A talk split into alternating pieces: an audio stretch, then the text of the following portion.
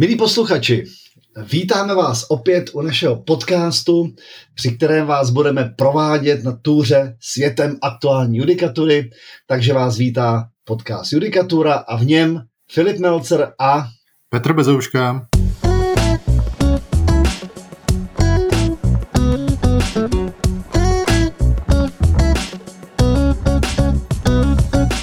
A jako vždycky s námi tu je i Jan Šlajs, který nám poskytuje veškerou možnou technickou podporu, za což děkujeme. Samozřejmě děkujeme i Právu 21, který, která nám s tímto podcastem, podcastem pomáhá. Tak nebudeme asi schodit příliš okolo horké kaše. Dostaneme se k jednomu, ale asi dvěma rozhodnutím dneska a spadli jsme opět do, do kategorie nebo do oblasti, která prostě nás, eh, mě i Petra, zajímá trošičku možná víc než ty jiné oblasti, a totiž do náhrady škody. A, ale máme tady jedno rozhodnutí, které není, řekl bych, nové, které je naopak eh, velmi, nebo ta, ta rozhodovací praxe je velmi konstantní a my chceme upozornit na to, že je prostě neudržitelná, že je tragická a nebudeme to demonstrovat na jednom opravdu novém rozhodnutí, ale to je jako přeskopírá s těmi staršími. A pak tady máme jedno nové rozhodnutí ústavního soudu, které s tím do určité míry souvisí a kterým se budeme zabývat vlastně na závěr. Tak já poprosím Petra, ať nám řekne, o čem si to vlastně dneska budeme povídat a jaký, jaký nešvar se nám tady objevuje už od 70. let musím, musím napsat na tabuli ten nešvar. jo, přesně ne. Uh, máš pravdu. Ano, uh, to já se pokusím to rozhodnutí zrekapitulovat, ale předesílám, že se jedná o silnou osobní tragédii a uh, takže pro slabší povahy dnes se trošku obrňte. A to pak platí i pro to právní hodnocení, protože tam to není sice No, ale jo, je to také tragédie, byť samozřejmě v kontextu toho skutkového stavu, to je samozřejmě něco jiného. Ale jde tedy o rozhodnutí uh, spisová značka 25 CDO uh, 2702 lomeno 2021, zase odkaz budete mít v naší facebookové skupině a na dalších platformách. Ten skutkový stav je v podstatě jednoduchý. Při dopravní nehodě zemřela snacha, žalobkyně a také bohužel její dvě nezletilá vnoučata. Navíc syn té paní utrpěl těžká zranění. A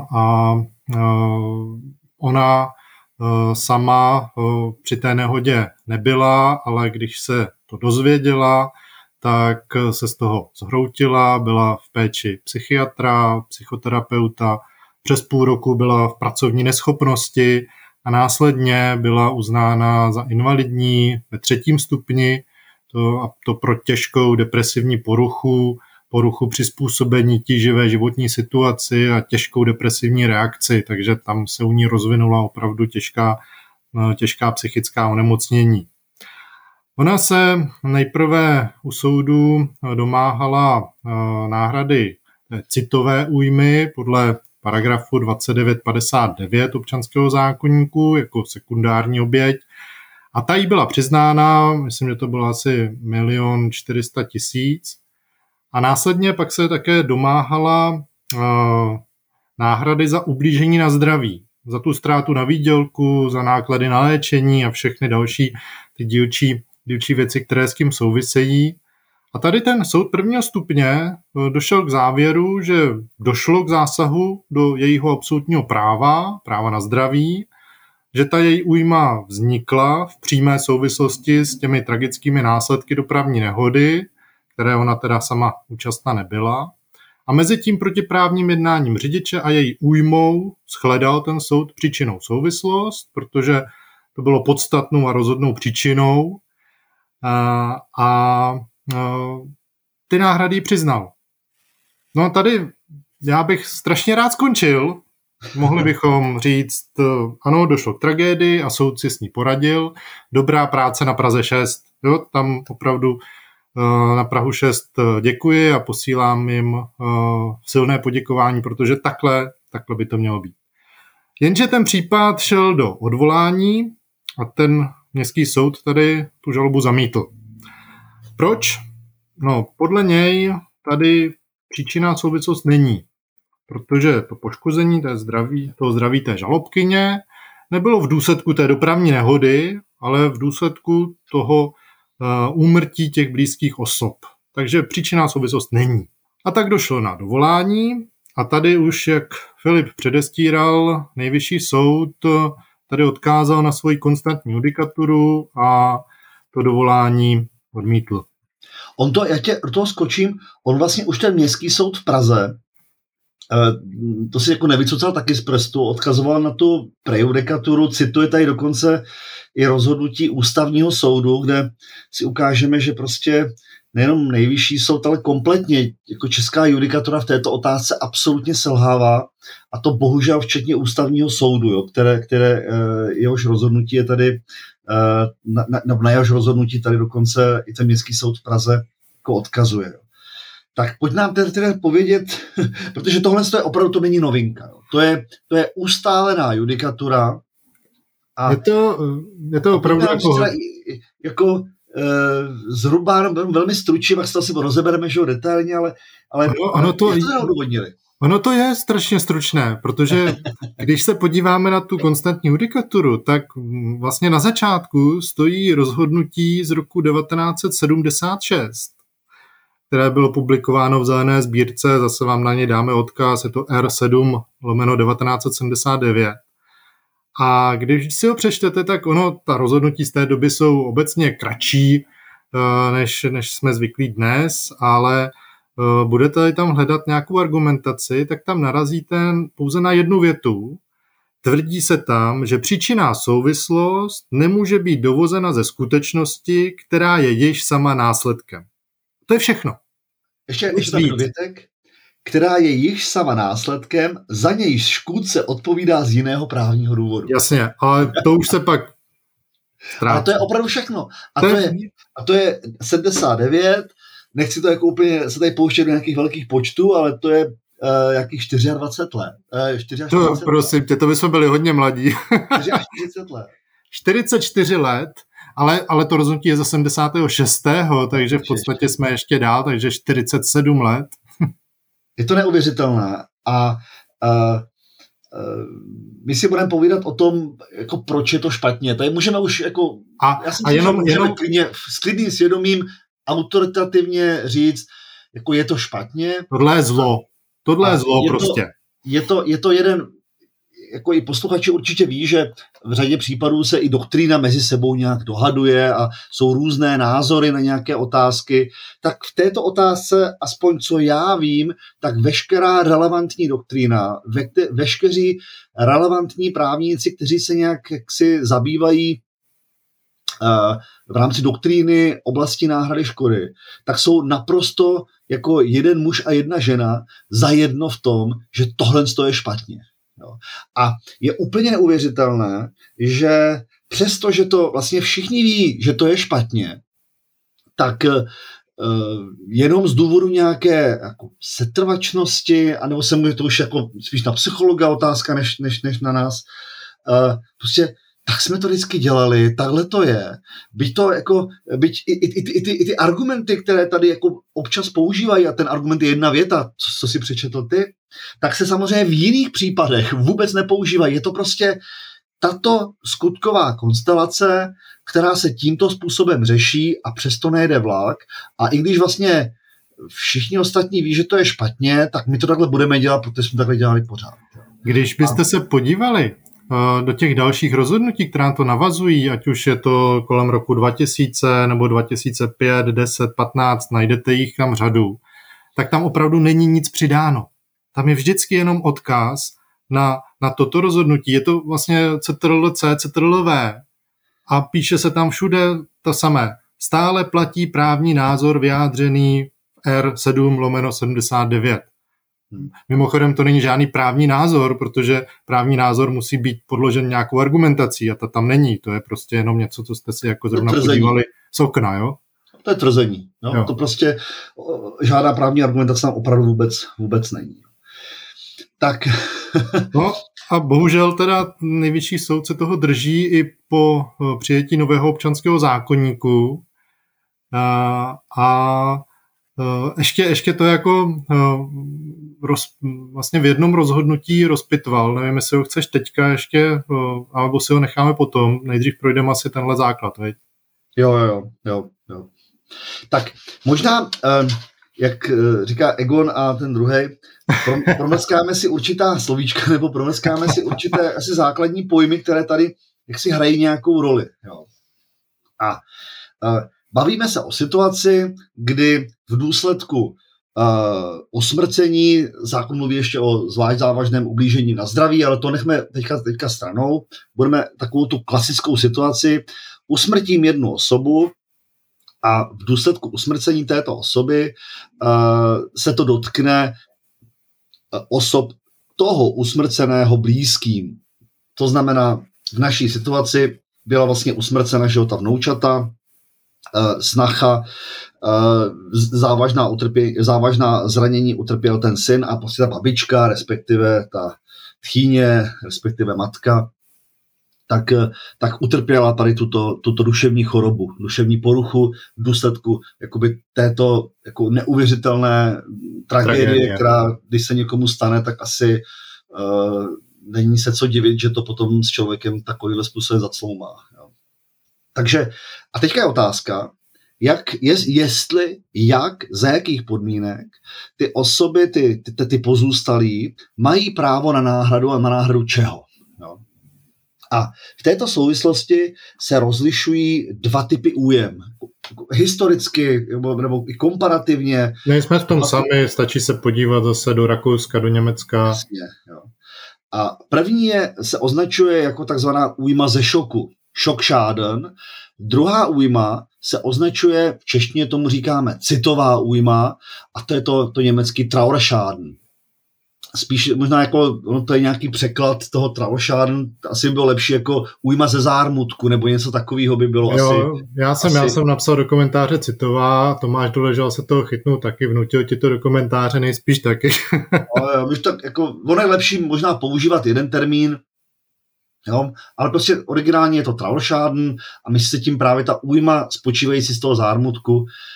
Uvidíme, že to tak až tak úplně není. Jo? Uvidíme, hmm. že vlastně, uh, uh, že v našem prostředí jsme se k tomu postavili trošku jinak, že není tam klíčová ta újma spočí, ta sama o sobě ta újma, že prostě se cítím špatně, že, že mi chybí ten člověk, ale že, s tím je, že to je projev až něčeho jiného a to něco jiné je to důležité.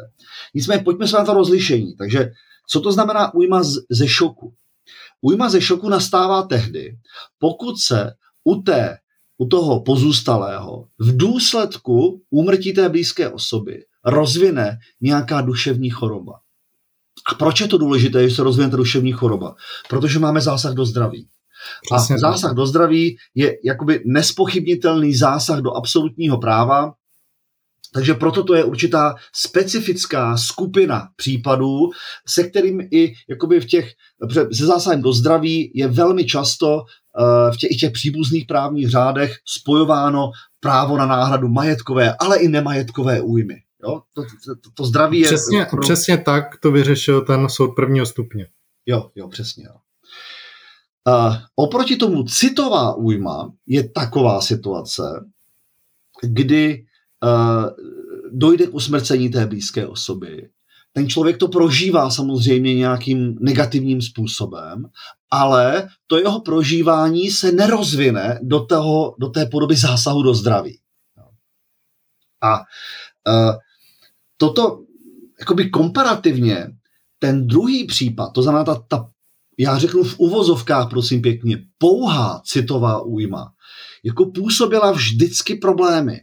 A ty problémy proto, že když se člověk podívá do těch jakoby, jiných právních řádů, tak ono eh, těch, těch, těch právních řádů, kde by automaticky se zásahem do jakoby jakéhokoliv osobnostního práva byla spojena, eh, teď je otázka, jestli to vůbec je zásah do osobnostního práva v nějakém komparativním pohledu, jo? Ta, ta citová újma. My to tak chápeme, jak si ukážeme tak že by s tím byla automaticky spojena právo na náhradu nemajetkové újmy, tak to tomu není. Jo. Velmi často je Eh, se vyžaduje zásah do nějakých konkrétně vymezených právních statků, eh, osobnostních statků, typicky je to právě to zdraví, čest, jo. Teďka třeba tomu přibylo, já nevím, eh, v Německu to právo na sexuální sebeurčení, takže hmm. v případě jakoby znásilnění, že tam ještě navíc je to, je to jednoznačně, jednoznačně kategorizováno jako okolnost, která zakládá právo na náhradu i té nemajetkové újmy.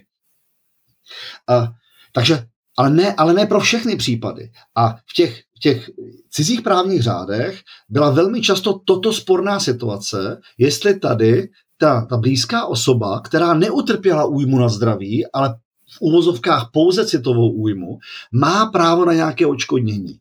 Naproti tomu, minimálně jako v, posle, jako v moderní době, tím, nebo do, poválečné době, nebo nechci se úplně dohadovat, možná to máš ty lépe v hlavě, ale rozhodně třeba poslední 30, 40 let. V Německu to bylo dřív, v Rakousku trošku později, jo. ale, ale a, bavíme se o desetiletích. Jo, prostě opravdu už jako desetiletí bylo naprosto nepochybné, že když tam je zásah do zdraví té blízké osoby, takže tam právo na náhradu je, že tam prostě je zásah do zdraví a bavíme se o obecných, o podtrhuji slovíčko obecných předpokladech kauzality a pokud ty jsou naplněny, tak ten poškozený, ten, ten, ten, ta blízká osoba, ten pozůstalý, prostě má právo na náhradu za újmu na svém zdraví, za zásah do svého vlastního zdraví a v podstatě on je tady primární obětí.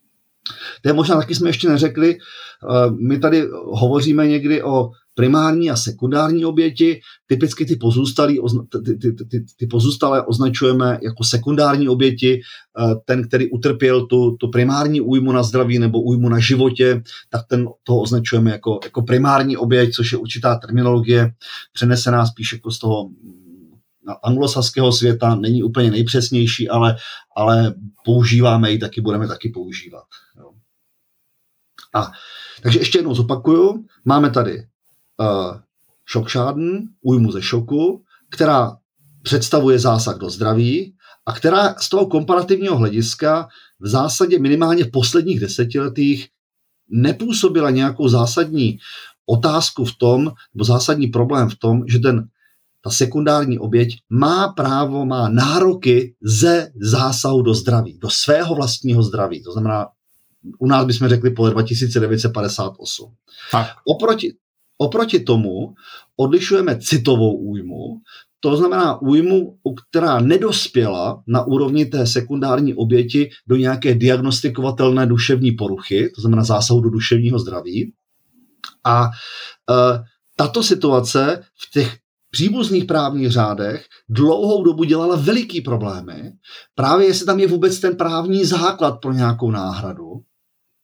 A Eh, až postupem doby můžeme říct si v těch třeba v Německu až vlastně nedávno relativně, eh, až zásahem zákonodárce se dospělo k závěru, že mají právo na náhradu. Jo? A, ale u nás je to přesně opačně. Jo? U nás mm-hmm. máme 2959, který tu komparativně složitou situaci, to znamená citovou újmu, explicitně řeší. Takže u nás jakoby nemáme problém s tím složitým případem, ten máme explicitně řešený v zákoně. A vlastně ani předchozí občanský zákonník, byť to řešil teda jiným způsobem, tak eh, tam jakoby eh, také tuhle otázku měl vyřešenou eh, z pohledu 44 těch, 3. Tak, přesně, paušálních náhrad, které se tam určitým osobám vyplácely, což mělo být vlastně jakoby něco, ale ta náhrada té citové újmy. Jo, jo, jo. Jo? Takže to, co u nás vlastně, to, co v zahraničí jako je problematické, a ono to je problematičtější situace, tak máme explicitně řešený zákoně. A to, co v tom zahraničí minimálně poslední desetiletí jako nepůsobí problémy, protože to je jasný, tak s tím, s tím naše soudy problémy mají do dneška. Jo? A ono to je prosím pěkně, má to obrovský praktický důsledky a na tom našem případě je to vidět. A ten spočívá v tom, že náhrada podle 2959 zahrnuje pouze náhradu nemajetkové újmy. Zatímco, když řekneme, že máme zásah do zdraví, tak jsme v paragrafu 2910 a mám prostě náhradu, právo na náhradu i majetkové újmy, která mi vznikla. Mám právo na náhradu za ztrátu na výdělku. Jo? To je přesně a, tenhle případ. Ta paní byla nemocná, případ. nemohla pracovat, byla v pracovní neschopnosti, pak byla uznána invalidní. No, takže taky už vlastně skončila v tom pracovním procesu, minimálně jako v nějakém plném pracovním procesu, tady byl to třetí stupeň, takže to je jako a to můžou být někdy případy, někdy částky, které jako výrazně převyšují tu částku té náhrady nemajetkové újmy a hlavně ta nemajetková újma tam je vždycky. Jo? A jak se tomu teda staví naše soudy? Naše soudy říkají, to, co říkal Petr, že újma na zdraví se nenahrazuje v těchto případech, protože tam z jejich pohledu není kauzalita. To znamená, ten poškozený je odkázaný pouze na 2959, to znamená pouze na náhradu nemajetkové újmy a tuto nemajetkovou újmu teda navýšíme. Jo, takže dostane víc, než co dostal normálně, ale to prosím pěkně se nerovná náhrada té majetkové újmy, která mu z toho vznikla. Přesně tak. Teď si, teď si upozornil na to jedno rozhodnutí, které jakoby si vlastně uvědomilo, že tam nějaký problém je, ale nemůžeme prostě rozbořit tu naši konstantní judikaturu a tak to budeme řešit jiným způsobem, který, je, který naruší jiný institut a, a ještě nedosáhne toho, abychom řekli, že je to spravedlivé řešení. Přesně, není to dostačující. Navýšíme mu to nějak. To, my vám tam tu spisovku dáme, je to 107 lomeno 2020, zase erkové rozhodnutí, já tady ocitujem tu právní větu.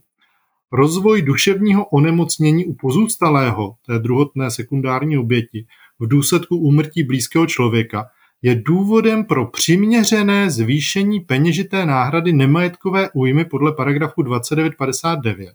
A to při respektování právně významných kritérií a pravidel pro rozhodování o její výši. A jenom když Filip říkal, že to je opravdu, jako to můžou být uh, ohromné rozdíly, představte si v dnešní společenské situaci, tady šlo o to, že to byla babička nezletilých dětí. Té paní mohlo být klidně třeba 50 let nebo kolem 50 let. Ona je vyřazená z pracovního procesu.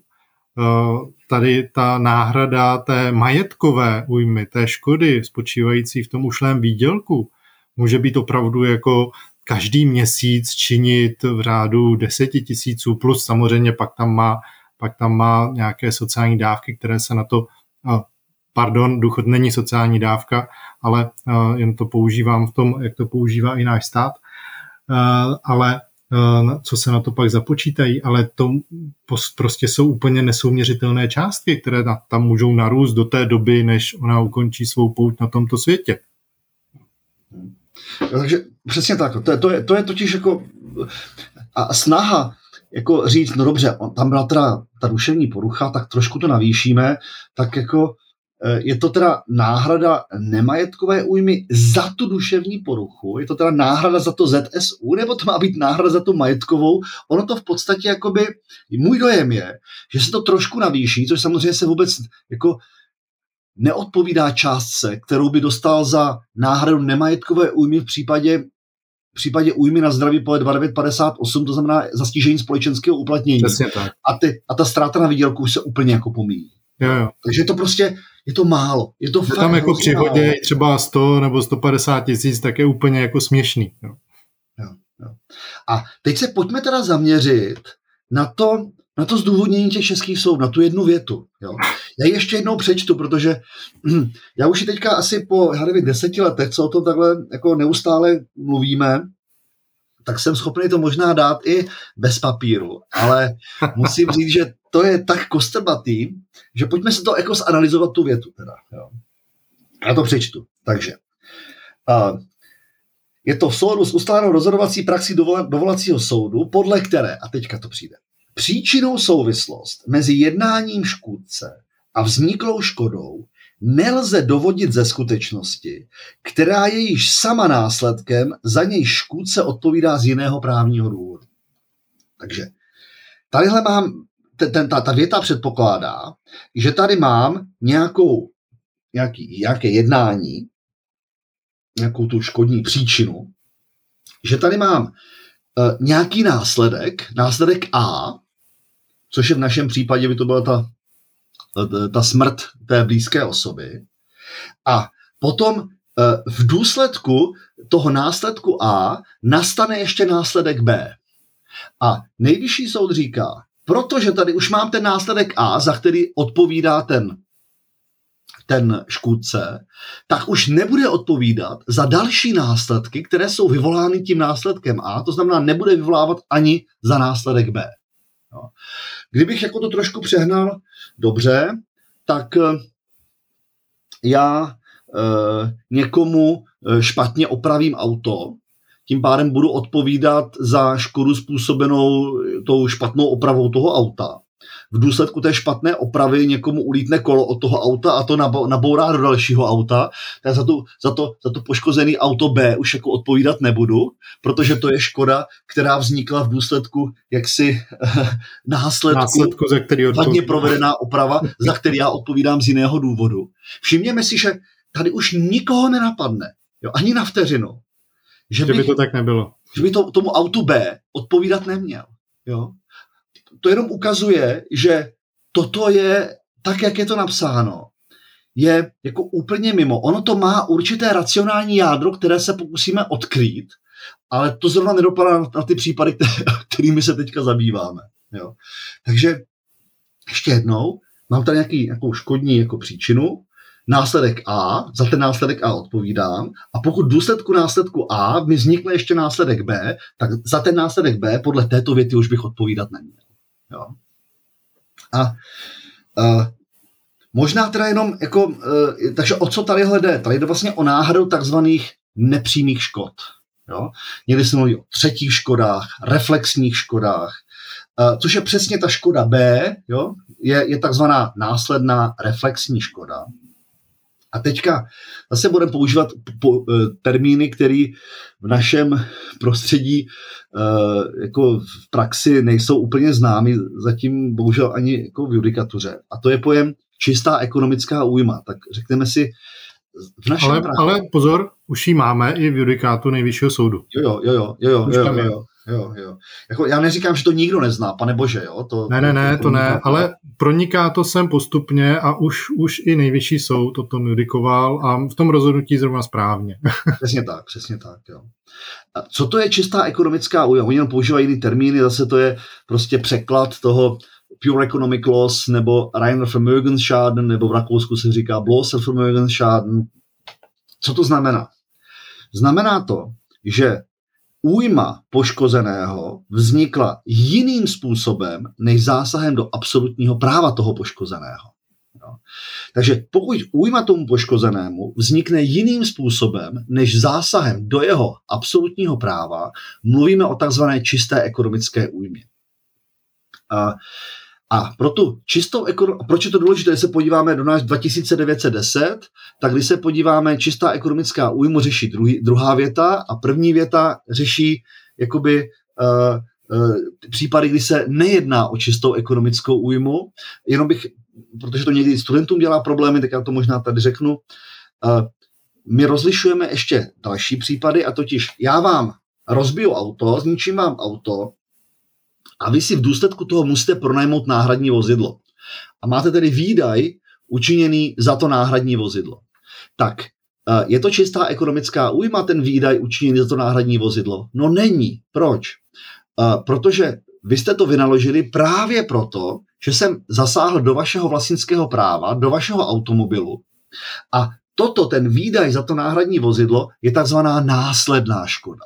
Jo? Takže následná škoda už nemusí spočívat v újmě na absolutně chráněným statku, ale musí to být, aby to bylo nahraditelný podle 2910 věta první, musí to být následkem zásahu do toho absolutně chráněného statku. Naproti tomu, když, eh, kdyby to byla situace, já nevím, vy někomu půjčíte auto, nechci tady ještě, ještě to komplikovat. Já bych zůstal možná u toho, jak si rozbil to auto a ty hmm. si ho rozbil někomu před výjezdem z garáže a ten jiný člověk, který chce z té garáže, tak z ní teďka vyjet nemůže. A, a díky tomu ale to je otázka tadyhle, protože to může být zase zásah do absolutního no, práva jasně, toho no, auta. Je to, je to, to případ pří, přístavů, kdy, kdy ale uh, možná, já, já uvedu jeden příklad, který já uvádím vždycky jako pro studenty. Uh, představte si, že máte herce a ten, tomu, tomu herci, toho herce srazíte autem na přechodu. Jo. Co se stane dál? odpadne dnešní, dnešní představení, protože on tam hraje hlavní roli, neseženete takhle rychle za něho alternaci, to znamená, odpadne představení, to se nehraje, tím pádem ten provozovatel toho divadla má ztrátu na výdělku. Současně ten herec má ztrátu na výdělku.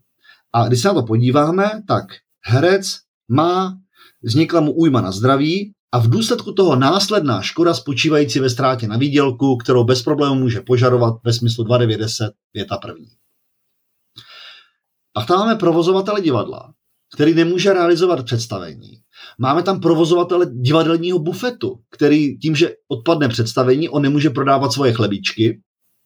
A, a, dokonce možná ty chlebíčky, které už nakoupil, tak s nimi nic neudělá, protože Bude se muset dneska a on ne, on je předtím, než se zkazí, nestihne prodat. A pak tam máme taxikáře, kteří vlastně pravidelně odváží ty návštěvníky divadla a, a mají z toho taky, taky, taky obchod a ten taky jim odpadne. Takže to jsou všechno, eh, vlastně jediný, kdo, kdo má tu, tu újmu v důsledku zásahu do svého absolutního práva, je ten herec. Všechno ostatní jsou takzvané čisté ekonomické újmy. A co je důležité říct, čistá ekonomická újma podle našeho práva, ale nejenom podle našeho práva, ale platí to úplně všude, komparativně, úplně všude, je pouze omezeně nahraditelná. Jo, určitý svět sám pro sebe je francouzský deliktní právo, ale to bych nechal úplně stranou. Jo. To je jiný svět, to vůbec bychom nerozuměli tomu, co, co, co oni tam dospívají. A čistá ekonomická újma je pouze omezeně nahraditelná. V našem právu, když se podíváme, tak zásadně je nahraditelná pouze jako úmyslný způsobení škody v důsledku, eh, v důsledku porušení dobrých, dobrých mravů 2909. Potom je nahraditelná v rámci smluvní odpovědnosti podle 2913 a pak je nahraditelná podle eh, v případě porušení ochranné normy, což je 2910 věta druhá. Jo? A to v těch, z těch základních skutkových podstat. Takže musí být tato situace, aby byla nahraditelná, nebo samozřejmě máme ještě uh, řadu zvláštních případů, zv, řadu zvláštních situací. Jednou z nich je například 2966, jo, kdy se nahrazují i ty, i ty uh, nepřímý újmy mající povahu uh, čisté ekonomické újmy. A teďka já se dostávám k tomu, co jsem vlastně chtěl říct. Jo. Takže máme tady čistou ekonomickou újmu, která je pouze omezeně nahraditelná a dokonce můžeme říci, že zásadně nahraditelná není. A e, ty třetí škody, jak jsme se o nich bavili, mají velmi často, jako, jak je to případ s tím divadelníkem, s tím provozovatelem bufetu, s, tím, s těmi taxikáři, to jsou všechno nepřímé škody. Třetí škody nebo reflexní škody, jak to budeme říkat. A ty to mají velmi často povahu čisté ekonomické újmy. Takže když se podíváme zpátky na tu větu toho nejvyššího soudu, kterou používá, tak ona v řadě případů, dokonce bych řekl ve většině případů, bude dávat smysl, ale ne kvůli kauzalitě, ale kvůli tomu, že ty, ty škody B, jak jsme si to označili, mají povahu velmi často, z pravidla typicky mají povahu čisté ekonomické újmy, která zásadně nahraditelná není. Jenže, a to jsme tady u toho, v případě toho našeho, té naší situace, kdy tam máme ten, to rozvinutí té duševní choroby a zásah do duševního zdraví, tak to není čistá ekonomická újma, protože tam máme zásah do chráněného, do absolutního práva, toho, to, té sekundární oběti, do jejího zdraví. Jo? A Tohle je to případ toho sraženého herce. Jo, přesně tak. Jo. Tady to prostě nefunguje v této situaci. Jo. To je stejné jako to, to, když mi udělají špatně opravu na tom autě, upadne mi kolo a rozbije to další auto, tak taky ten vlastník toho dalšího auta utrpěl normální újmu a budeme se bavit jenom o běžných podmínkách kauzality, o kterých si za chviličku jako řekneme. Jo. Takže... Ale, eh, ty si, jak si to teď rekapituloval, tak přesně tyhle diskuze se vedly před těmi desetiletími v tom Německu a v Rakousku, ve vztahu právě k těm újmám ze šoku a, a přesně se došlo k tomu závěru, že to není ta čistá ekonomická újma, že se má, má nahrazovat. Takže eh, to je eh, proto vlastně i v tom zahraničí to ten problém nečiní, protože se na to dívají už těmi správnými očimi. Těmi správnými očimi. Očima. Ono taky, že se rozvíjeli trošičku chápání ty kauzality, to, to se trošku zpřesňovalo, tak pojďme se na to podívat optikou jako e, správného posuzování kauzality, respektive té objektivní přečitatelnosti. Tak jakou si klademe první otázku? Když se ptáme, jestli tam je kauzalita. Condicio sine qua non. Tak první přesně. Condicio sine qua non. Je tam? No je. Co znamená? To znamená, když si odmyslím danou okolnost, tak mi současně odpadne i následek. Když si odmyslím usmrcení toho, uh, těch blízkých osob, odpadne mi ta duševní choroba? Samozřejmě. Byla by i, ta, by, byla by i tak ta, ta paní... Ta paní by žila úplně jiný život. Chorobou? Asi ne, že jo. jo. Takže odpadla by ta duševní choroba, jinými slovy, to usmrcení těch osob blízkých je condicio sine qua non ve vztahu k rozvinutí té duševní choroby, to znamená ve vztahu k zásahu do duševního zdraví té sekundární oběti. Jo. A naprosto bez debat. Be, tam není co řešit. Jako. Krok číslo dvě. Bavíme se o nějaké jakoby objektivní přičítatelnosti. A tam máme několik kritérií a v tomto případě bude hrát hlavní roli to, co už nejvyšší soud ale v řadě případů jako akceptuje, a to je adekvátnost, objektivní předvídatelnost. To je jeho nejčastější, s čím pracuje, jo? No, no, ne, ne, ne, ne, ne tak dlouho, ale je to pravda. Už se tomu hlásí, je to super, děkujeme za to, že jsme se v této otázce dostali na, na úroveň jako průměru, jo. civilizačního. jsme vystoupili jako z toho pravěku. A, a tak se budeme ptát, když někomu zabiju dítě, je s rozumnou mírou pravděpodobnosti předvídatelný, že se z toho ten člověk může zbáznit? No je, je. je no je, je Ježíši Kriste. Jo, z čeho jiného už se máte jako, z čeho jiného už má toto nastat, než z takovéhle jako traumatizující to, situace. To je tak silný důvod té přečitatelnosti. Jako tam uh, jako, tak uh, z, hlediska, z hlediska nějaké lidské zkušenosti a té pravděpodobnosti to je prostě dáno jako velmi, velmi silně. Jo? U té předvídatelnosti platí, tam vždycky jako musíme mít samozřejmě míru té předvídatelnosti, jakoby míru té pravděpodobnosti, že to nastane. A tam platí taková teze, že čím závažnější následek, tím i postačuje menší míra té, té předvídatelnosti. Eh, zásah do zdraví je jakoby velmi zásadní následek, to znamená, i tam platí jakoby relativně nižší míra předvídatelnosti, ale v této situaci si myslím, že tam jako není co řešit. Jo. Tam jako tvrdit, že to, že se tady paní jako, jako, jako duševně to nezvládla, v situaci, kdy vlastně zabili celou rodinu téměř, tak je úplně jako mimo realitu. Takže když se podíváme na, na uh, ty otázky jako předpoklady kauzality, obecný předpoklady kauzality, tak tady nemáme pochybnosti. Ne, já tady jenom přečtu, uh, přečtu z rakouský rozhodnutí Eh, nebo ze jejich vlastně jako právní věty, které, která je eh, vytáhnutá eh, z asi 30 rozhodnutí, které, které tam v poslední době k tomu jsou. Jen omlouvám se překládat z Němčiny, takže to bude trošku kostrbatější, ale nebezpečí nepřiměřeného rozšíření odpovědnosti je tady omezeno tím, že je vyžadován zvlášť silný důvod přičitatelnosti. To je jednání, kterým byla způsobena újma na zdraví vůči té blízké osobě, uh, se jeví jako vysoce způsobilé tady vlastně uh, vést k té újmě v důsledku toho šoku. A ten šok tady na tu s ohledem na tu příčinu, tak je pochopitelný, a protože v případě těch blízkých příbuzných může i ta zpráva o smrti být sakra, spouštěčem duševní poruchy, která vlastně tady v tom, uh, v tom vznikne, uh, protože tady existuje to zvláštní osobní pouto, které je velmi mezi blízkými příbuznými silné a proto vlastně Eh, ta prvotní újma, to usmrcení těch blízkých, eh, je velkým rizikem pro, toho, eh, pro tu sekundární oběť a proto vlastně to lze přičítat tomu, kdo tu nehodu způsobil. Tak, omlouvám se za to kostrbatost, ale... Ne, jako já si myslím, že to bylo naprosto jako srozumitelný, jo, dávalo to smysl. A samozřejmě tady, jak říkáš, jo, tadyhle dělá akorát problém vymezit ten okruh osob, u kterých řekneme, že u nich je to objektivně předvídatelné, že by tam k něčemu takovému mohlo dojít. Jo. Tak.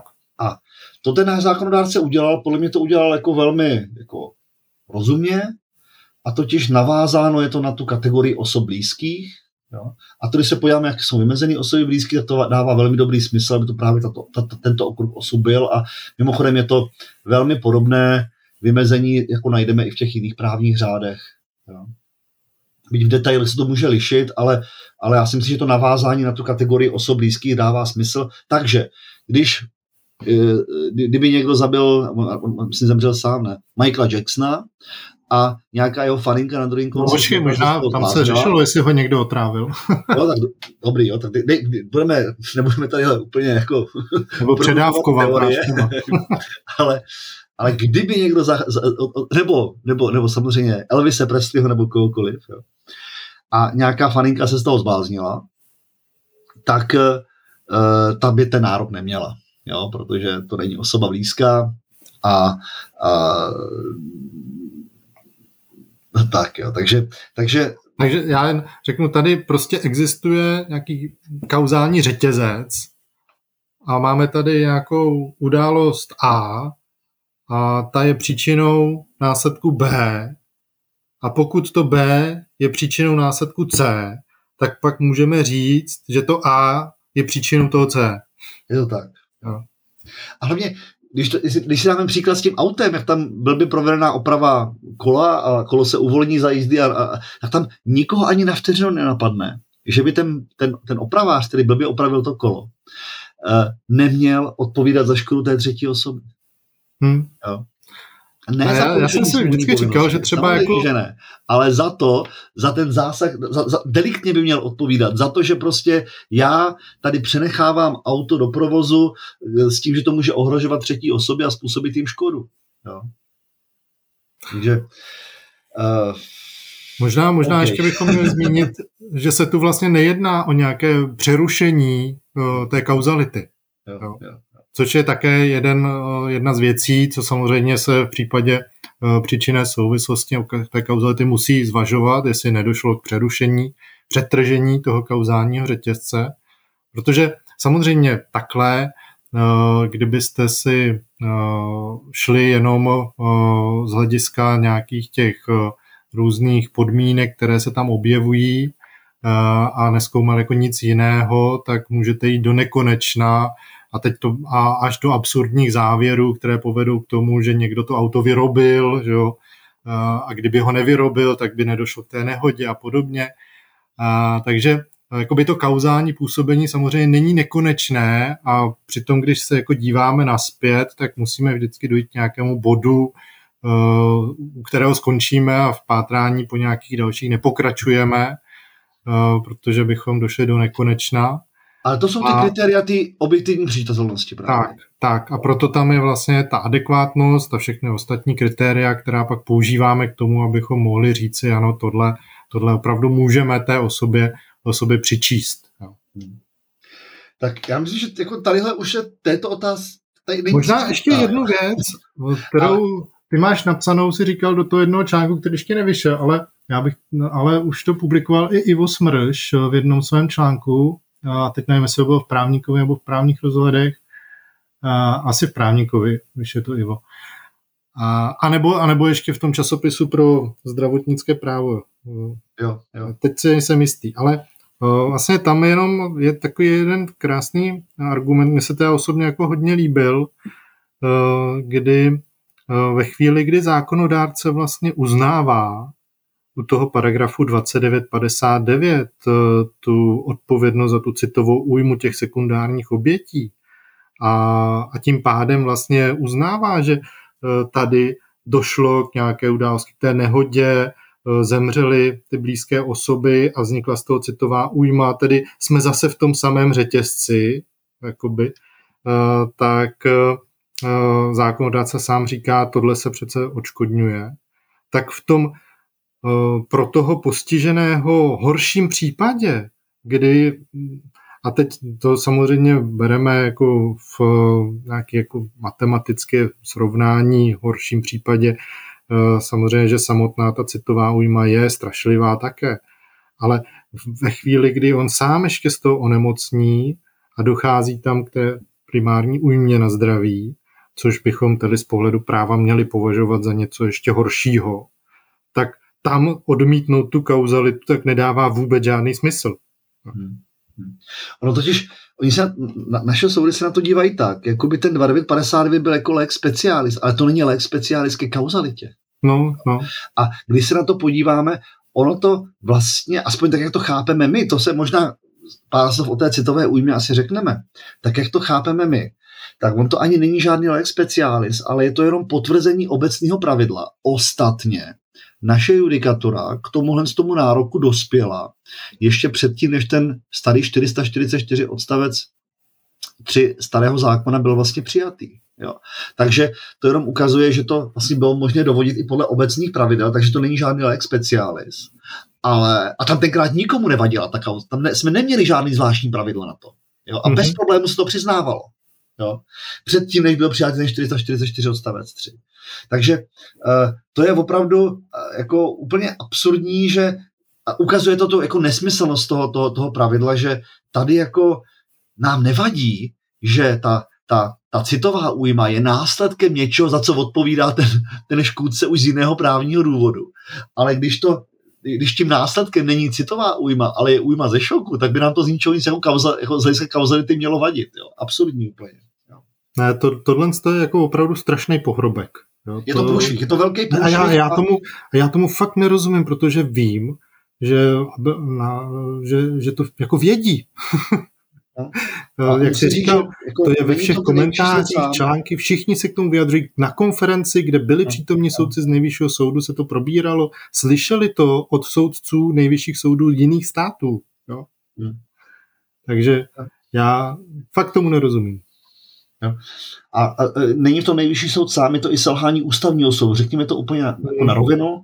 Když se podíváte do toho Protože tady to má ústavní rozměr, velmi silný. Jo? Tam, kde kolikrát ten ústavní soud jako uh, bude, bude zdrženlivý a nebude zasahovat, to, to chápu, protože on tady není od toho, aby napravoval přehmaty obecné justice v rovině aplikace jednoduchého práva, ale tady ten ústavní rozměr je strašně silný.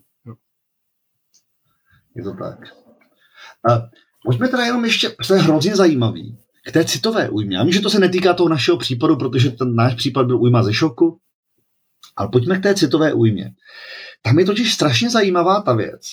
Jako, a, co to je? Jako k jakému zásahu?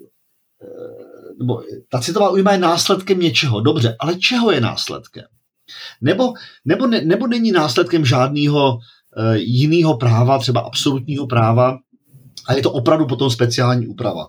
A Takhle se, to, takhle se to prosím chápe často v těch příbuzných právních řádech, že tam vlastně nedošlo k zásahu do osobnosti člověka, ale že tam je, pak se dovozuje samozřejmě, jako, že tam nějaká práva jsou nikoli osobnostní povahy. My jsme to na, už jakoby historicky navázali na zásah do osobnosti. Obecně u nás je osobnost jako velmi široce chápána, osobnost člověka. A to, když jsme řešili vlastně s profesorem Kociolem a řekli jsme mu, že i tyto případy jsou u nás chápány jako zásah do osobnosti, tak nám jako zpočátku nechtěl úplně moc věřit. A Uh, pojďme se říct, jak se to odůvodnilo. Ještě předtím, než jsme měli ten ve starém občanském zákonníku ten 444 odstavec 3. Protože tam nic jiného nebylo. Tak soudy to vlastně jakoby naplácli na ochranu osobnosti. A Argumentovalo se i Evropskou umluvou, argumentovalo se vlastně práhe, právem eh, eh, na eh, ochranu rodinného a soukromého života. A to je to zvláštní, že se řeklo, že zásah do rodinného a soukromého života je zásahem do osobnosti člověka. A tohle to není, myslím, obecně komparativně sdílený jako pohled na věc. Hmm. Nicméně u nás se to takhle nějak jako ustálilo, chápeme tím pádem tu osobnost asi jako podstatně šířej než jinde, dobře, ale ono to má svoje obrovské důsledky. Jo. Eh, za prvé teda, tak si řekneme, proč mám právo na náhradu té citové újmy? Jako, co, je, co je podstatou té náhrady? To, že jakoby duševně trpím, nebo je to podstatou něco jiného? Kde to hraje praktickou roli? Představte si, že uh, zabíjí tátu uh, nenarozeného dítěte.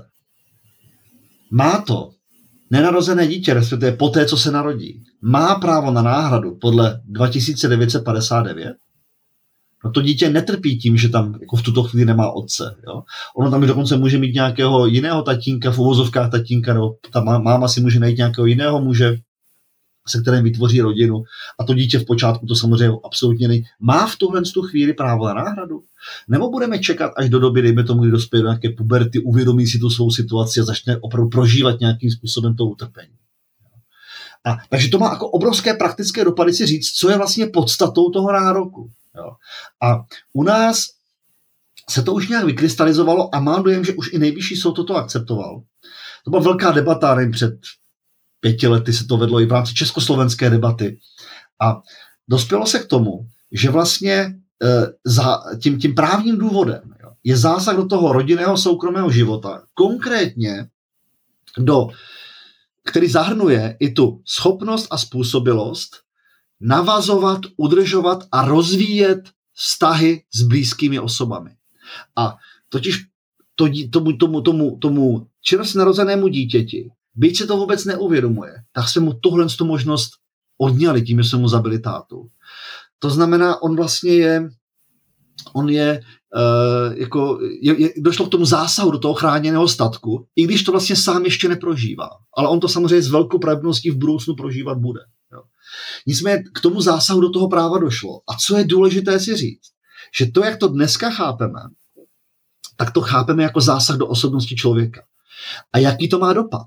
Jo, dopad to má ten, že máme tady zásah do absolutního práva. E, není to, a teďka použiju další pojem, už jsme řekli čistá ekonomická újma, tak použijeme druhý pojem, a to je čistá citová újma. čistá citová újma je podobně jako čistá ekonomická, e, je to nějaké, nějaká nemajetková újma, která vznikla jiným způsobem než zásahem do absolutního práva toho poškozeného. A pokud si takhle budeme definovat tu citovou újmu té, to, té sekundární oběti, tak to není čistá ekonomická újma. Praktický dopad je, že jsme v paragrafu 2910, věta první.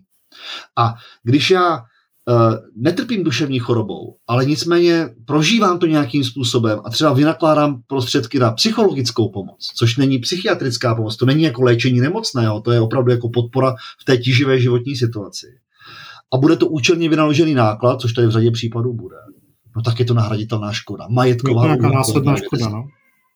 Jo. Následná citová škoda, no to ne, ale... jo.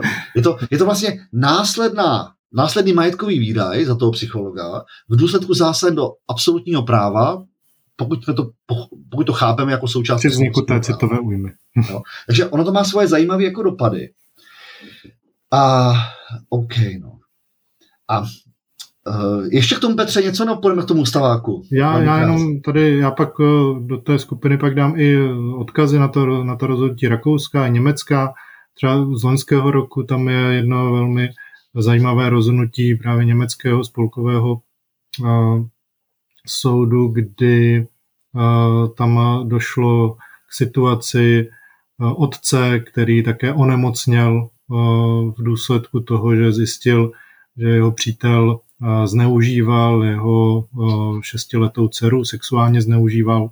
A také samozřejmě toto pak je jedno z těch rozhodnutí, které tam i mělo vliv na, na otázku určité té objektivní přečitatelnosti.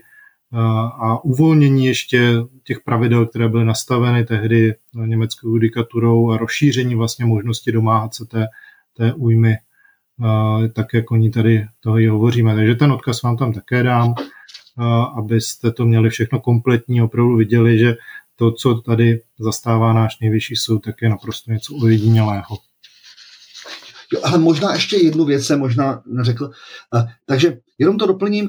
Takže otázka zní, jestli 2959 je teda zbytečné pravidlo nebo není, když jsme schopni to dovodit už podle 2910.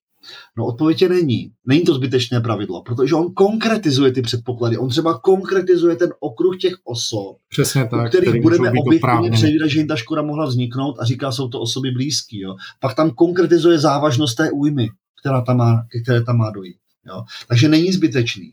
A pak tam ještě jedna věc. Takže jaký z toho je důsledek? Důsledek je ten, že přes 2959 měre citová újma a přes 2958 mě má jít ta, ta, ta újma ze šoku.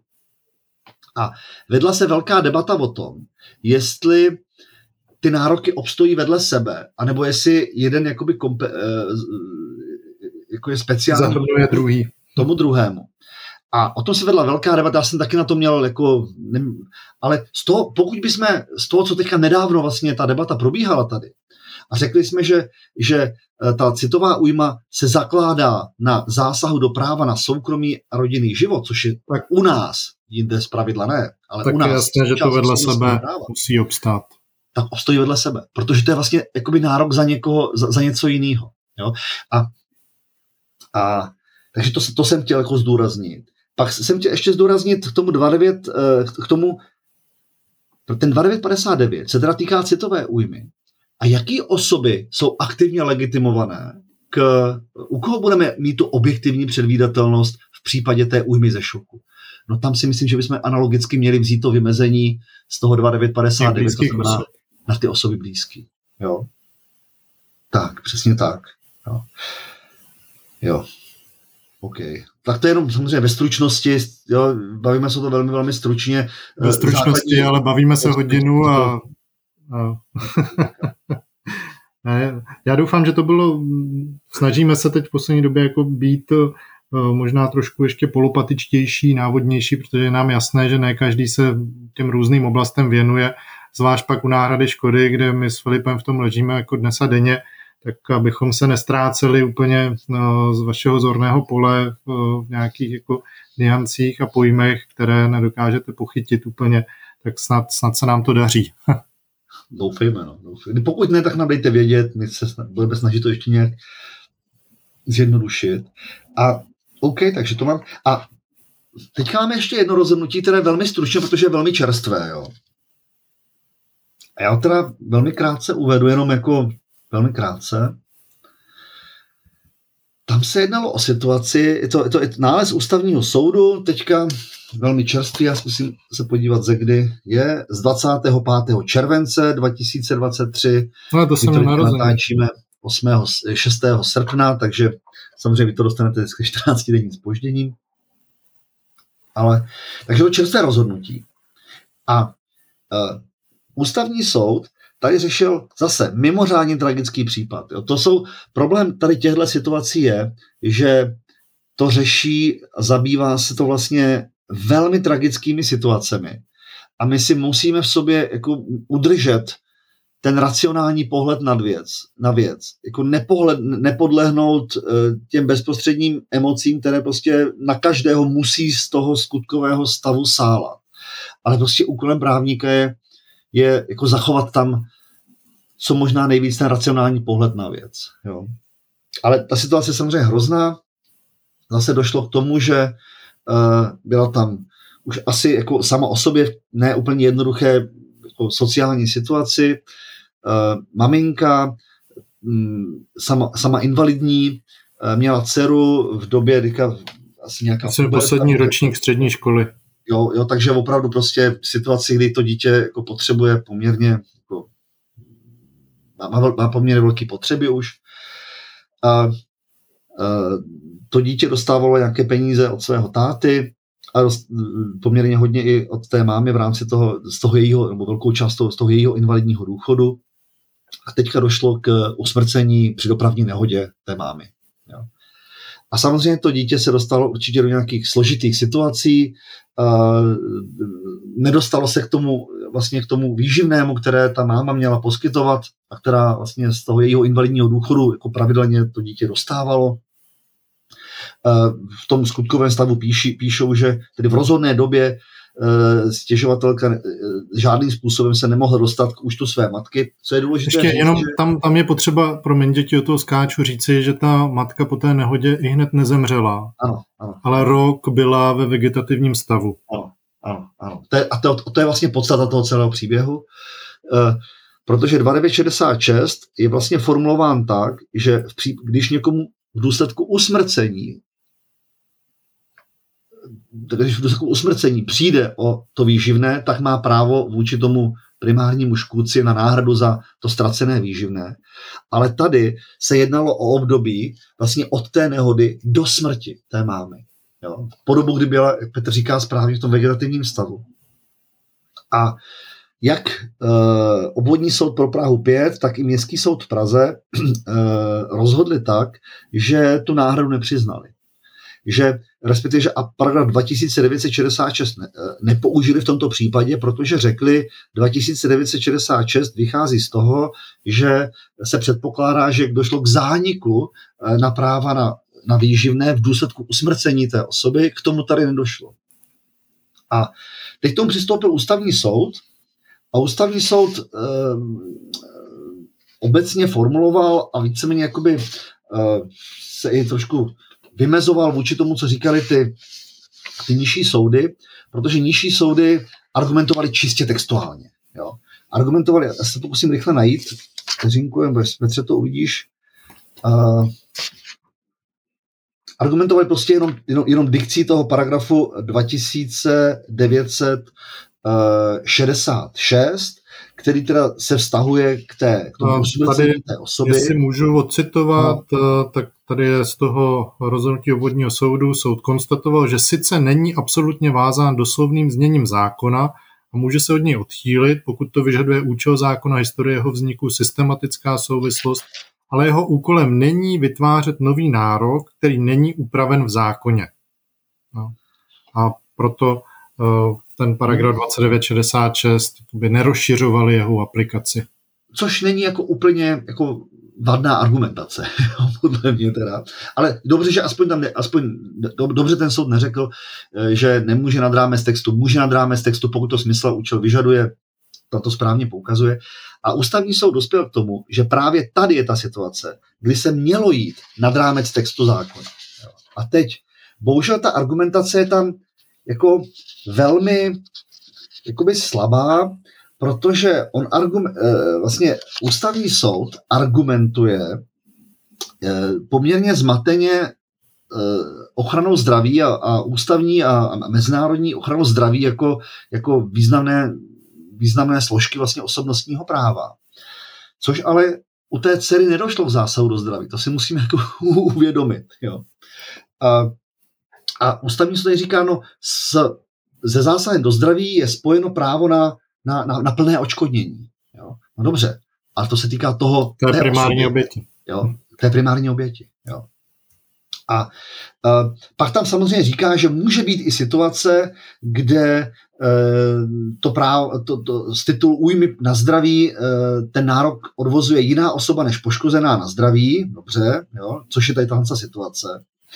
Uh, pak ta argumentace je taková velmi jakoby zvláštní, protože ústavní soud tady říká, ve vztahu k okolnostem posuzené věci je tu nutno zdůraznit, že nejde o plnění výživného, ale o náhradu nákladů za tímto účelem vynaložených.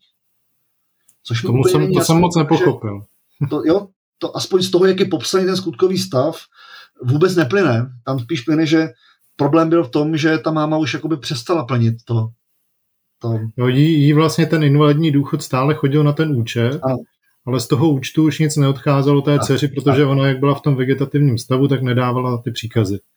A pokud to byly nějaké další náklady, které měly být, no tak to už je čistá ekonomická újma, která jako by, v zásadě neměla být nahraditelná ani v případě, pokud to nejsou ty, ty zvláštně stanovené situace, ani v situaci, kdyby už tomu usmrcení došlo. Jo? Ale takže to úplně mi není jasné.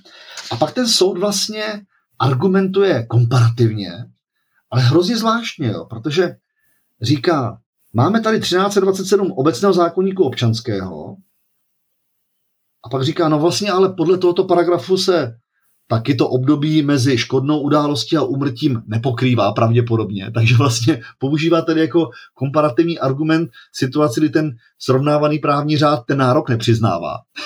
jo.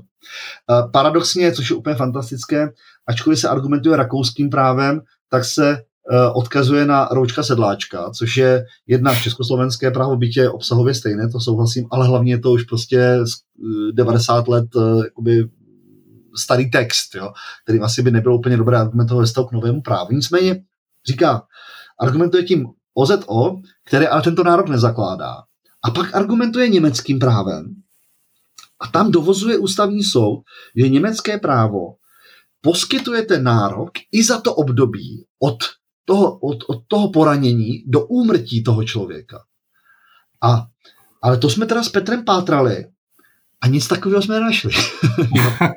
no, dívali Protože... jsme se do toho komentáře, který tam citují a v tom to taky není. Jo? Já ocituju ten text toho zákona. Jo. Zase to budu, oblouvám se, překládat z Němčiny, to bylo velice kostrbaté.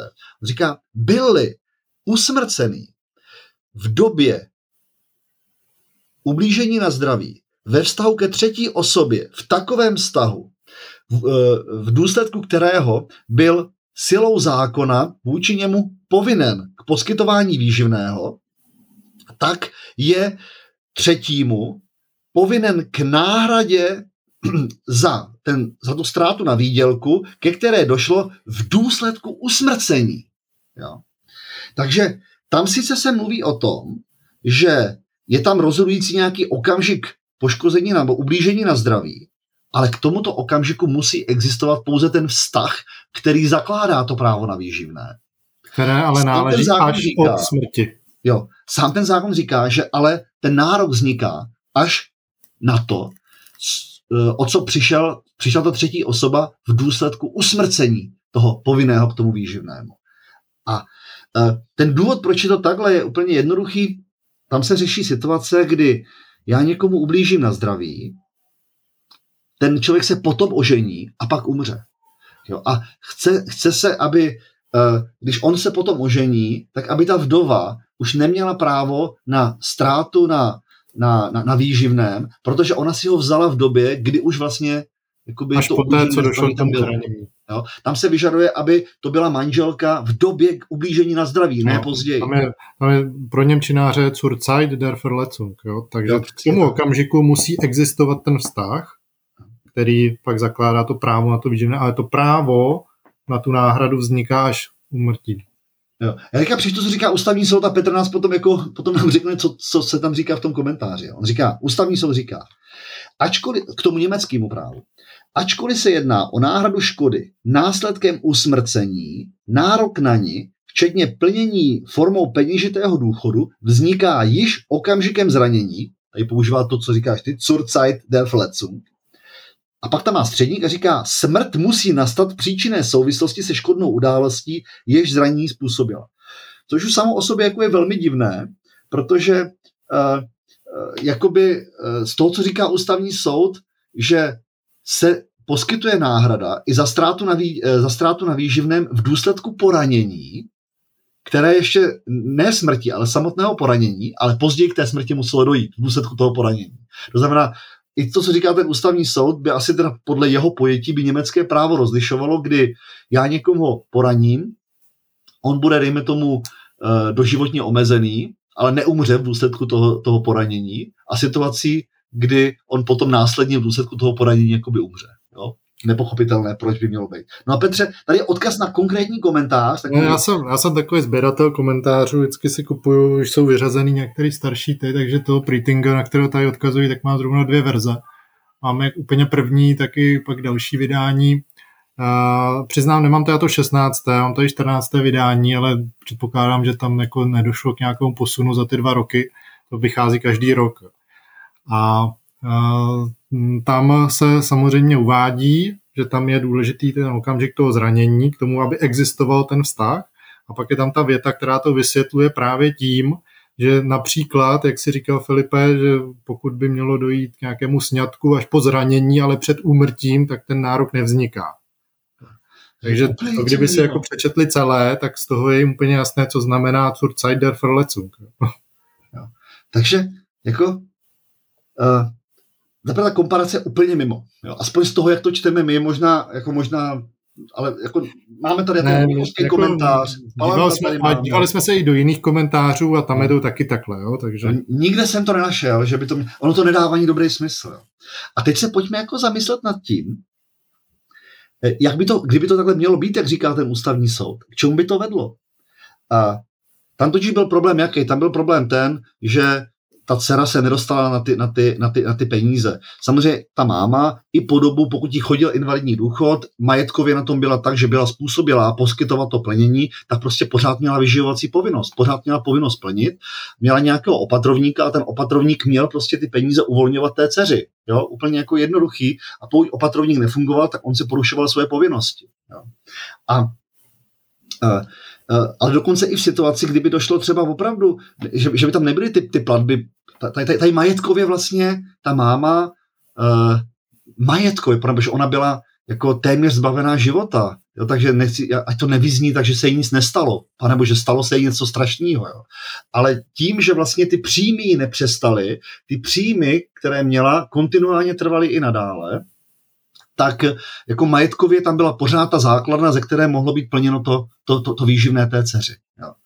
Ale mohla být situace, kdyby Eh, to byla třeba podnikatelka, která přestala vykonávat tu činnost a skutečně by o ty příjmy přišla v tu chvíli. Jo. Tak jaký to má efekt? Znamenalo by to, že tady má nejvyšší soud nebo ústavní soud pravdu? No zase ne, protože potom tam je ztráta na výdělku. Ta máma, respektive její opatrovník, její jménem, by měl žalovat na náhradu za ztrátu na výdělku. A tím by se doplnila ta majetková podstata, ze které má být placeno to výživné. Jo? Takhle se dostáváme do situace, že komu má teda platit ten škůdce? Má platit, kdyby to, bylo, kdyby to byla ta situace, že tam ztratila ten výdělek, má platit ten výdělek té mámě, anebo má platit výživné té dceři, anebo má platit v obojí. jo? Absolutně to nedává smysl, takže ten přístup toho rakouského, toho německého práva při správném pojetí, nebo toho, té textace toho českého práva je vlastně jako rozumný. Jo. A nemělo by to být. A ty Němci tady sami říkají, jo, tady mám zase z jiného komentáře německého, a tady říkají, že uh, nahrazen má být pouze škoda na výživném, která vznikla v důsledku smrti. Středník, a pak se říká, na škody na výživné, které vznikly pouze v důsledku uh, újmy na zdraví, tak nejsou nahraditelné a nejsou ani jakoby analogicky aplikovatelné to pravidlo. A přesto s odkazem právě na tuto právní úpravu ústavní soud to aplikoval. Jo. Tak to je, to je, to je, já ještě tomu řeknu jenom dvě věty, já vím, že furt mluvím dneska, omlouvám se Petře, dneska jsem to teda... Ne, jako v pohodě, já, já tě rád poslouchám.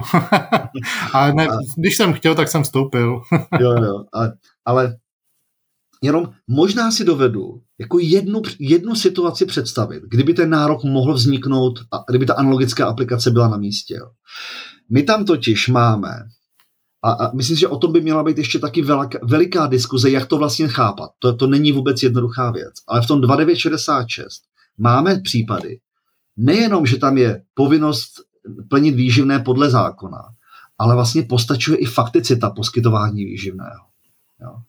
A když je to plnění podle zákona, tak tam vlastně žádný problém není, protože i potom, dejme tomu, ublížení na zdraví, tam pořád ta povinnost bude existovat, je tam nějaká ta majetková základna, eh, ta, ta, ten, ten, ten primárně poškozený má nárok vůči tomu primárnímu škůdci na ztrátu na výdělku, z tohohle z toho nároku e, se lze i cestou jakoby výkonu rozhodnutí uspokojit. Tam to všechno bude prostě fungovat. Nicméně, když to bude pouze dobrovolně, poskytovaný, poskytovaný výživný, no tak v okamžiku, kdy to prostě přestane poskytovat, protože tam došlo k tomu komatu, tak eh, tam už si to nemůže vyžalovat ten, ten, ten, eh, ten příjemce toho výživného, protože to bylo pouze jakoby dobrovolně poskytované a bavme se o tom, jestli stačí jenom fakticita, nebo jestli to má být na základě smlouvy. To si myslím, že by všechno se měly být velké diskuze. Jo. Ale kdyby jsme dospěli k závěru, že postačuje pouhá fakticita, tam zase jenom podotknu, existuje teďka rozhodnutí jedno e, nejvyššího soudu, které se k tomu staví jako relativně restriktivně, takže ta diskuze už začala. Já řeknu tu spisovku, pak zase uvedeme 25 CTO. Ten si říkáme, si už tím rozhodnutí taky neskončilo. Uj, 3144 lomeno 2021 a A o to by se fakt měla být jako velká debata, co to znamená ta, ta fakticita. Jako, jako, jestli stačí jenom fakticita, nebo to musí být na základě smlouvy, uh, jaká tam musí být pravidelnost, jaká tam musí být podoba, aby jsme řekli, že to je plnění, plnění výživného. To jsou jako velké otázky, ale kdyby jsme připustili, že stačí dobrovolné plnění a potom v důsledku újmy na zdraví by se to ta, ta fakticita by se narušila, ten člověk se, stane, se dostane do komatu, do vegetativního stavu a samozřejmě nemůže potom dobrovolně něco plnit v téhle té situaci, když není způsobilý právně jednat a ten opatrovník tu povinnost nemá to dělat, tak tady bych si třeba dovedl tu analogickou aplikaci představit. Jo. Ale předchází tomu velmi podrobná debata o tom 2966, co to vlastně znamená a teprve až v návaznosti na tom eh, rozhodnout eh, jakoby dále. V, tém, v této situaci, v tomto případu, tenhle problém nebyl. Tady se jednalo o normální plnění výživy, aspoň tak, jak je to popsáno, se jednalo hmm. o normální plnění vyživovací povinnosti ze zákona, kterou má rodič vůči svým dětem. No. Tak to je takový jako, to je možná jeden, jeden příklad, docela ilustrativní, uh, jako velmi nešťastného fungování vysokých soudů, protože máte tady opravdu jako velmi složitý osud konkrétního člověka. To je té dcery. Samozřejmě, jo, té, té dcery. A e, máte nějakou jakoby lidskou tendenci jí vyhovět. Ale i přesto by ten soud měl respektovat existující právní řád, zejména tehdy, pokud podle existujícího právního řádu to je možné řešit. Je to možné jakoby solidně řešit. Jo? A, to, a to řešení tady je, a to řešení je v tom, že prostě opatrovník má povinnost uvolňovat ty peníze. A tam, v tom rozhodnutí se tam jako na to jen tak jako hm, jednoduše poukazuje, uh, že v rozhodné době však nezískala stěžovatelka žádným dostupným způsobem, zřejmě ani skrze opatrovníka přístup k účtu své matky, a nemohla tak z ní hradit své osobní potřeby. Tak ona by od něj neměla mít přístup, že vás tam v té, v té době, kdy, kdy matka ještě žila, ale ten opatrovník samozřejmě ano. To, to jako tam, tam, tam selhalo něco jiného. Jo. Přesně tak, jo, přesně tak. Jo. Takže to je jako, a, a tohle to nám nadělá potom x dalších problémů. Jo. Taková snaha v konkrétní situaci pomoct. Jo. Já vždycky říkám, já jsem ochotný tohle to jako vidět u těch prvostupňových soudů. Jo. Prostě tak toho udělají právně blbě, ale nějak jako pomůžou, ono to nějak třeba se jo, neodvolají nějak to, ale nemůžou to dělat ty vysoké soudy. Ty vysoké soudy, pokud prostě, protože, proč, proč to nemůžou dělat? Ne proto, že by měli být bezcitný, ale proto, že to tím, že tím vylívají z pravidla s vaničkou i dítě a vytváří si další problémy, který, který jsem už tady naznačoval. Komu má teda platit ten poškozený? Má platit Já, jenom té dceři? Tak. Nebo i té matce? Jenom, jenom pokud, pokud ještě by, promiň, do toho vstoupím, uh, jako někoho napadlo, že třeba tam byla jako nějaké velmi složité, tíživé sociální situaci, uh, ta, ta dcera, tak, uh, tak ani tohle asi jako by nemohlo být uh, tam uh, tím základem, protože ona v té době již měla vyplaceno, uh, vyplaceno tu újmu podle 29,59 jo, což bylo několik set tisíc. Takže ani, ani tohle na pozadí nějakého toho lidského pomůžeme uh, by tam asi nemělo být. Jo, a nebo pokud by to byla nějaká časová prodleva, než se těm peněz dostane, tak má zafungovat sociální systém. Hmm. Jo? Ale, nebo má mít ten škůdce teda regresní nárok vůči té, té matce, když, když té dceři jako vyplatí? A co když bude mezi matkou a celou sporná výše výživného? To znamená, že tahle ta spornost výše výživného se má přesunout vůči tomu, tomu, tomu škůdci, který absolutně jako, jo, to je ten důvod, proč, to má, pro, proč se to má omezovat na tyhle ty poměry a nemá se to přesouvat do jiných jakoby, vztahů mezi jinými subjekty, protože tam se potom budou řešit mezi škůdcem a mezi tou, tou, tou, tou, tou dcerou se budou řešit jakoby, otázky, které se tam vůbec řešit nemají, to znamená třeba výše výživný, jaká má být. Jo. A takže, takže to je ten, to je, to je, proto to je, jako já z toho jsem, já, já to, bohužel já to vídám velmi často u těch vysokých soudů uh, a, a, a je to prostě špatně. Jo. Je, je to špatně. Samozřejmě jiná situace by byla, kdyby uh, i při korektní aplikaci existujícího práva jsme nemohli chránit nějaký opravdu ústavou chráněný statek. Jo. Ale to tady prostě nemáme. A mm, podotýkám, že ten, to rozhodnutí jako z mnoha důvodů jako zmatené, že tam pletou újmu na, újmu na zdraví, což ale u té dcery nebyla újma na zdraví. U té dcery byla jakoby čistá ekonomická újma jí vznikla. Jo? Samozřejmě měla svou citovou újmu. Jo? Nepochybně ano. Jo?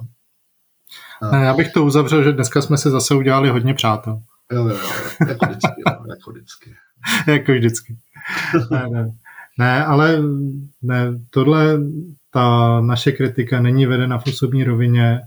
Já prostě jenom tam mě mentálně to jako hlava nepobírá v tom prvním případě, ale uh, to si musí prostě ti soudci na nejvyšším soudě srovnat sami se sebou uh, a doufám, doufám, že se ta aplikace prostě změní. Hele, pojďme si, za, za, za, pojďme se jako udělat takovou, nechci říct sásku, ale podle mě to je neudržitelné. Bavme se zpátky o té, o té náhradě újmy ze šup. Ale já jsem si to myslel před deseti lety. Kolik tomu dáváš? Před to deseti změnit, lety, jo? já jsem si uvědomil, že před deseti lety jsem takhle přes léto psal komentář, ten první bekovský, teď ho aktualizuju. Takže když jsem se k tomu dostal, tak jsem si ty věci zase zpětně připomínal. A před těma deseti lety jsem si říkal, že to už podle nového občanského zákonníku takhle rozhodovat nejde. Že to prostě neudělají. Udělali a já, já jako budu, budu rád, když se to v příštích pěti letech na nějakém případu otočí. Ale já, já souhlas, já bych se... Vz... Ale, ale upozorňuji, že tam máme i v zelené sbírce to erkové rozhodnutí, které to potvrzuje. A uh, to, to mě přišlo úplně šílený. Ale já se vsadím, že jako tenhle, teďka jak je nově, nově, nově postavený ústavní soud, že tam, tam bych viděl... Tam určitě dostane. Tam bych viděl... Bych si, že to prostě, že se to změní. Jo, jo to, to jo, to bych viděl. Uh, ty noví členové, co tam teď přicházejí uh, s doplněním toho, co tam teď je, tak jako tam bych viděl velkou šanci, že ústavní soud by ten první případ prolomil. Jo. Jako, Ale je samozřejmě je to otázka, kdy tam nějaká taková situace hmm. nastane. Jo, to je... A tak ono těch případů je opravdu hodně. Jo. I hmm. Ze strany, co řeší nejvyšší soud, to je toho je relativně jako dost. Každý rok se objeví jeden, dva, kde tam, kde tam opravdu eh, je, je, je nepochybné, že tam vznikla ta, ta, ta duševní choroba. A potom jde o to, aby to šlo k ústavnímu soudu a jako věřím tomu, že, že to, ten, ten, ten nový teďka, to jsou prostě lidi, kteří jako dokážou jako uvažovat eh, v, v těchto těch rovinách a, a Schválně jsem zvědavý. Teda. Tak dáme Taky pět poslouchají náš podcast. to nevím, třeba jim to někdo jenom řekne bokem. Já to o některých vím. Advokáti, eh, jako kolegové advokáti, mějte to trpělivost, zkoušejte to na ten ústavní soud dávat. Prostě není možné, aby tady tohle to jako vydrželo. Jo, to, to, je tak zjevně špatně, že to se musí prolomit, ať to je jenom otázka času a, a, a jednou to bude. A do pěti let, já souhlasím s tím, že to do pěti let bude. Tak jsem zvědavý, se trefíme. Snad jo. tak jo, tak my vám děkujeme, že nás posloucháte a stále jste nám věrní. A moc vám děkujeme a zase pro vás na příště něco zajímavého připravíme. Mějte se hezky. Díky, mějte se, Na Na Nashledanou.